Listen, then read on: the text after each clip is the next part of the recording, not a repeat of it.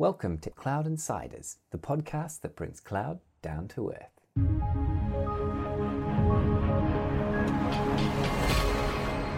As always, head over to cloudinsiders.fm for show notes and more.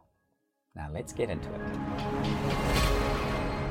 I'm sat here today with Guy Ratcliffe, Head of Offerings for Hybrid IT for EMEIA, um, for the Managed Infrastructure Services Group of Fujitsu. Welcome. Thank you very much. And Peter Grant, the CTO of Extrovert and Frequent Flyer. Welcome back. Hi, Ollie. Good to be here. Excellent. Let's get straight into it, guys. So, Guy, for people who don't already know, who are Fujitsu and what do you do? So Fujitsu are uh, one of the world's largest um, uh, IT vendors, um, globally uh, based, but obviously we are, most importantly, we actually have our um, HQ in Japan, which kind of gives us a, a bit of a different slant in the marketplace because whereas many of the other IT vendors are um, kind of US based, etc., um, having that um, that kind of Japan influence um, actually provides a completely different uh, slant in the way we approach business and the way we approach solutions. Mm, I've worked for Japanese vendors my, um, myself in the past, you're certainly right. Do you want to give us a, a bit of an overview of Fujitsu Cloud Yeah, and, uh, and what's happening in that space and what makes it unique? yeah. So lots. Um, so so we launched something uh, about eight months ago now um, called MetaArc, which is an overall brand uh, or proposition which essentially groups together everything that we're doing within the cloud space. Um, and what that does is it gives us uh, the vast set of tools and capabilities that we need to develop uh, sort of new digital offerings going to the market. So underneath that, we have um, both uh, both our partner clouds as well as um, our own cloud services. So it's you know it, it kind of covers many many aspects, uh, and it covers the whole hybrid IT uh, space, and is, and is kind of the foundation and the enabler for all that we do around hybrid IT. So um, Fujitsu itself has got uh, a number of different cloud platforms. There's older ones which we've had um, for a while, um, and then there's the new one which is um, K5, which is based on OpenStack. Tell us a bit about that. Um, OpenStack's definitely something that interests a lot of the audience and it's a hot topic. Yeah, so you know, the, I think OpenStack is starting to mature as a product, but it's still quite difficult to deploy. We've spoken to a number of customers, and um, there, there's quite a lot of failure rate when you actually deploy and wanting to create that whole thing in you know the whole set of OpenStack components. What do you choose? How do you choose it? How do you make sure that it's resilient? Um, what we've done in the last um, around about two years is we had a massive investment program to create uh, an OpenStack cloud, which allows us to address different parts of the marketplace. So it'll go from public through to virtual private and private cloud infrastructures, and it'll also have a product play. Um, but that gives us a, a really good base to be able to work on, and it means the customer doesn't have to- worry about you know in a private cloud instance that they have to go and try and work out what projects to use and, and deploy. So the OpenStack offering is that something you would um, you would build on your, your kit? So you deliver it to the customer, pre-configured, all, all tested based on all your engineering that's been done to date. So the customer doesn't need to know OpenStack or know how to support it. It, will be done Correct. by yourselves. Correct, yeah, but it's it's kind of more than that because we will have a public cloud offering as well. Yeah. So the importance of that is being able to actually take workloads.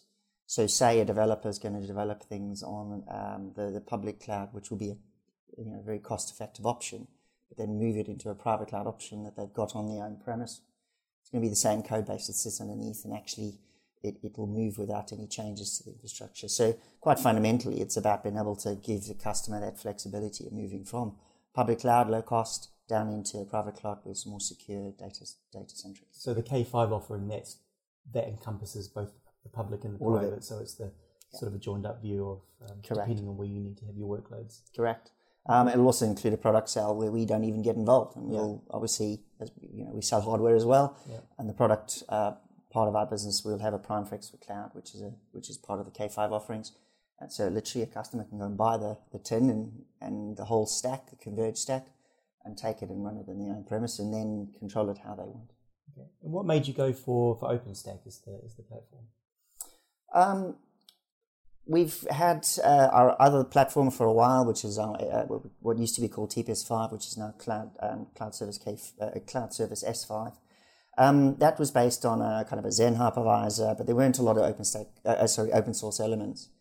Um, and we found, you know, the development cycle was quite difficult to keep going, um, you know, with the adoption. And, and, there's this balance. And with the maturity of OpenStack and also the ability to contribute back into the community, we've been long supporters of open source software. We've been, you know, we were founding members of the likes of the Linux Foundation, uh, etc. So we've been involved in open, open source software a long time. And we felt that there was a mature time to actually bring this to market. Yeah and use it as the foundation for the kind of the enabler part of our business going forward. You touched on something there, and I'd like you to, to just explain it in a bit more detail, if you might. Um, in terms of hybrid IT, yep. What what does that mean? How does that help? Where is it going? So, so many of our customers, and, and I'll give you an example. We've got we've got a customer, um, one of our reference customers, HS2 they need to be able to flex their IT really quickly and easily depending on what they're doing and the projects they're working on and that sort of thing. So for customers out there, being able to make the best use of cloud services, but also where they have to deal with security or data sovereignty or any of those aspects, having a, a hybrid infrastructure is actually, it's almost, that's the norm now. Mm and been able to run and been able to deploy these services uh, and you know keep them under the governance, make sure that people are actually controlling kind of all the cloud infrastructures, etc., is is paramount. There's also, if you look at those traditional infrastructures, they're about the kind of robust IT. They are about the things that can't fail. And you don't want to necessarily fiddle with them, but you need to be able to create the agility of creating new platforms, new things that you need to take to market as part of a business You need to get the best of both worlds.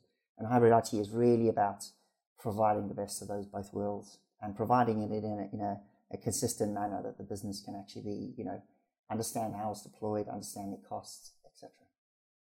Brilliant, brilliant. And so, who are the key players in the space other than yourselves? So obviously, you know, many of the vendors are, are kind of talking up um, hybrid IT at the moment. Many of our competitors um, are doing that. Um, also, the, uh, the, the hyperscale vendors. So you know, Azure, for example, are releasing their Azure Stack later on this year, and they've been dealing with the likes of uh, Azure Pack. VMware have their own hybrid infrastructure, you know, vCloud Air and, and the VMware on-premise. So, you know, it's it's around the marketplace, but how do you pull that all together across multiple vendors is, is I think important. Um, and that's essentially where we're trying to trying to make sure that we have that that capability in the marketplace. So you know, we've got customers that have got services on Azure versus services, you know, internally versus, you know, they're also using Amazon. So it doesn't actually matter within that hybrid landscape. So I think many of our competitors are, they may focus on one element rather than trying to understand how a customer would actually utilize it. And that's kind of where we, that's where we're trying to play. And are you, are you targeting any particular types of use cases? So, you know, DR is, is a, is a common one, or test and dev? I mean, do you are you focusing on any particular ones, or are you pitching it more as you know this is a, a platform, it's an infrastructure, and you can really use it for whatever you need to? Um, more and more, it's a platform for enablement of uh, kind of creating digital digital solutions. Yeah. More and more, it's becoming something which is about, and it's not just you know we're talking to some extent around the infrastructure as a service layer. It's more actually about those other layers that are on top of it. So, you know, be it Cloud Foundry or, you know, some sort of you know, API layers, etc. That is actually where we going, where we're starting to see a lot more traction. Mm-hmm. In the past, it's been the good old test dev. Yeah, um, It's been the good old, uh, you know, disaster recovery as service kind of in the last sort of 12 months has been pretty key, and I think that will continue to be key. There's some difficulties there because, especially if you're going across platforms, making sure that you can convert and convert mm. back again. Uh, and you keep the resilient, you know, the architecture in such a way that you don't kind of lose the information when you do that. So I think there's, you know, there's uh, that will continue to be built and mature. I think, but yeah, it really it is about enablement. It's yeah. it really, and that's key for us. And and what I really like about what you've described is the ability to shift, correct, to avoid not necessarily vendor locking, but cloud locking or prem lock. Correct and you know, one of the biggest reasons for open using an OpenStack is is exactly that. The vendor lock-in, it's still a, a technology, so you're still locked into that technology to, per se. But there's a lot of the APIs that are available that you know can be used in the likes of um, you know across with Amazon. That's why it was initially developed at the end of the day. But um, but also being an open source platform that stops that vendor lock-in, which is a good thing. And we are concentrating on trying to utilize many of those open source projects to be able to enable help with this enablement and provide the enterprise focus around all of them as well, which is which again is pretty key. So Cloud Foundry has become pretty huge for us. In terms of the um, public cloud offering for K5, how would I, as a consumer, um, engage with you on that? So would it be an Amazon, you know, sign up with a credit card? Would it be more of a you sign up to a you know one year agreement?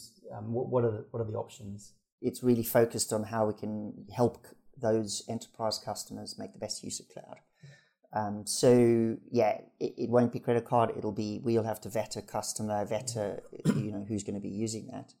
But after that, it's pay per use. There's no um, there's no contractual buy-ins or anything like that. If the customer wants to use it for a month, they can use it for a month. If you know a day, a day, an hour, whichever. Yeah. Um, and you know it, it's built on all the normal characteristics of cloud: auto scaling, downscaling, upscaling, etc. It's all there. Yeah, I think some of the um, some of the customers we talk to like the idea of cloud, but they don't like the idea of cloud provider who you just sign up, buy your credit card, and they're very much a black box. And if you've got any issues, that's something you deal with. They the the inter, enterprise ones in particular want that sort of overlay. They want someone engaging with them to help guide them along the way. And um, it sounds like that's what you're, you're absolutely, targeting. yeah, absolutely. But you know, this other other capability which we've launched as well. So we've got the likes of our FCSM, which is our Fujitsu Cloud Service Manager product, which essentially allows us, gives us the governance and control over multiple clouds. Mm-hmm. So when the customer does want to utilize public cloud infrastructures like Amazon or Azure, etc., but they, you know, they want to give the developers the freedom to be able to go off and create things, but we can still pull those things un- under the governance and control. So we can understand where the spend is, understand, and we can allocate it to a department, etc. So in those instances, we'll work with the customer to make that real. Will, but you know, K5 itself is used.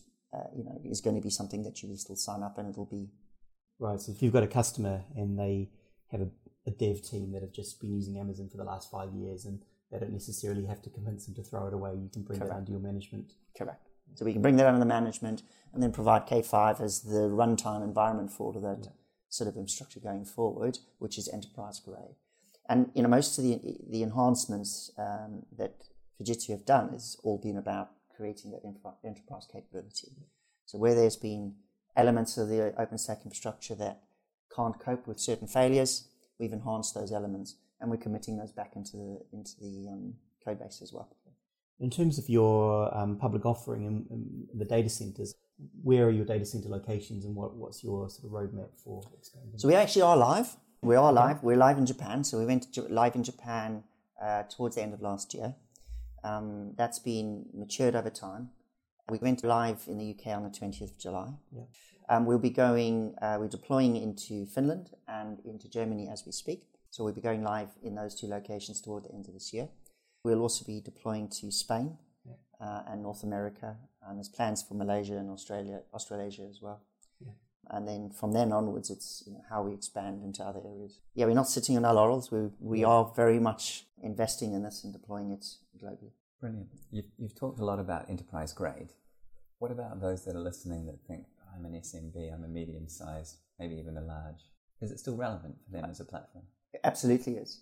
So especially when we talk about the public cloud sort of capabilities in there, very much relevant. Again, you know, being able to I think relevant to, in two areas. Number one is you know having a consistent a, a, platform that you're not tied into again in terms of that OpenStack variant, but also being able to then offer those wares up to other customers. So you know there's a lot of and we're working with a number of different sort of small and medium sized companies to understand how we can actually bring those into almost the marketplace of offerings that we can take to market. So very much still relevant. Just to dive into that, what would be the sort of minimum? I know you probably don't have a fixed number, but if I'm a customer with 20 servers or 200 or, or 2000 you know if i've got 20 is this something i would probably be would make sense for me or is it kind of more the 200 servers or maybe 500 users what's the what's the kind of um... so i think in the in the past we probably would have said you know we're going to go with something which was slightly larger mm-hmm. But if I then talk about the cost base of the pl- platform in a public cloud, we will be promising to keep in line with the hyperscale vendors out there. And it's not always Amazon. It yeah. could be IBM Blue Shift. It could be you know whoever else. But generally the hyperscale vendor. Um, so and in some instances with the smaller machines, we're actually going to be cheaper. So you've also got that overlay of the Fujitsu overlay of the guidance and the Correct. all your services and your your, your other support. Correct. So there's nothing stopping an SME coming on board. Um, I think you probably find that um, the the overlays of the other capabilities we over you know we put on top of that for some small SMEs may be too much. Mm-hmm. Uh, we've got to realize that. Yeah. Um, but no, I mean, you know, we've got, uh, I have a customer at the moment, which I'm running on one of my clouds, it's 68 servers. Yeah. It's not, it's not, you know, it's not massive. But sometimes if you've got 68 servers, you, you still might have a, you might be a hedge fund with a lot of very important 68 servers. Correct. So, yeah. Exactly. Um, so those, you know, that 68 servers and that, you know, that's research, those are, um, uh, uh, you know, uh, pre-prods and etc. So the infrastructure they're running is essentially a website going out. Mm-hmm. It's not a big environment. So we do, you know, it's not as though we we, uh, we only take on two thousand boxes. Yeah, um, there is a bit of a scale here. Okay. And what sort of benefits have they seen out of the service in, in terms of uh, dealing with yourselves? So that that customer will hopefully be mo- moving on to, to K5. They're actually running on our S5 platform.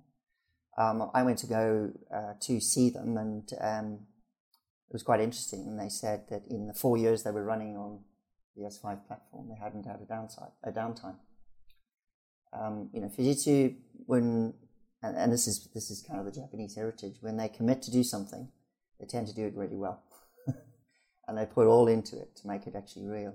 So you know, we um, and that was the whole mantra behind the kind of enterprise grade. We we want to make sure that this environment stays up regardless of what happens, and we've designed it as such, and that's what's what's become really important for those customers. I think what we haven't been able to do in the past with those customers is keep in line with the functionality.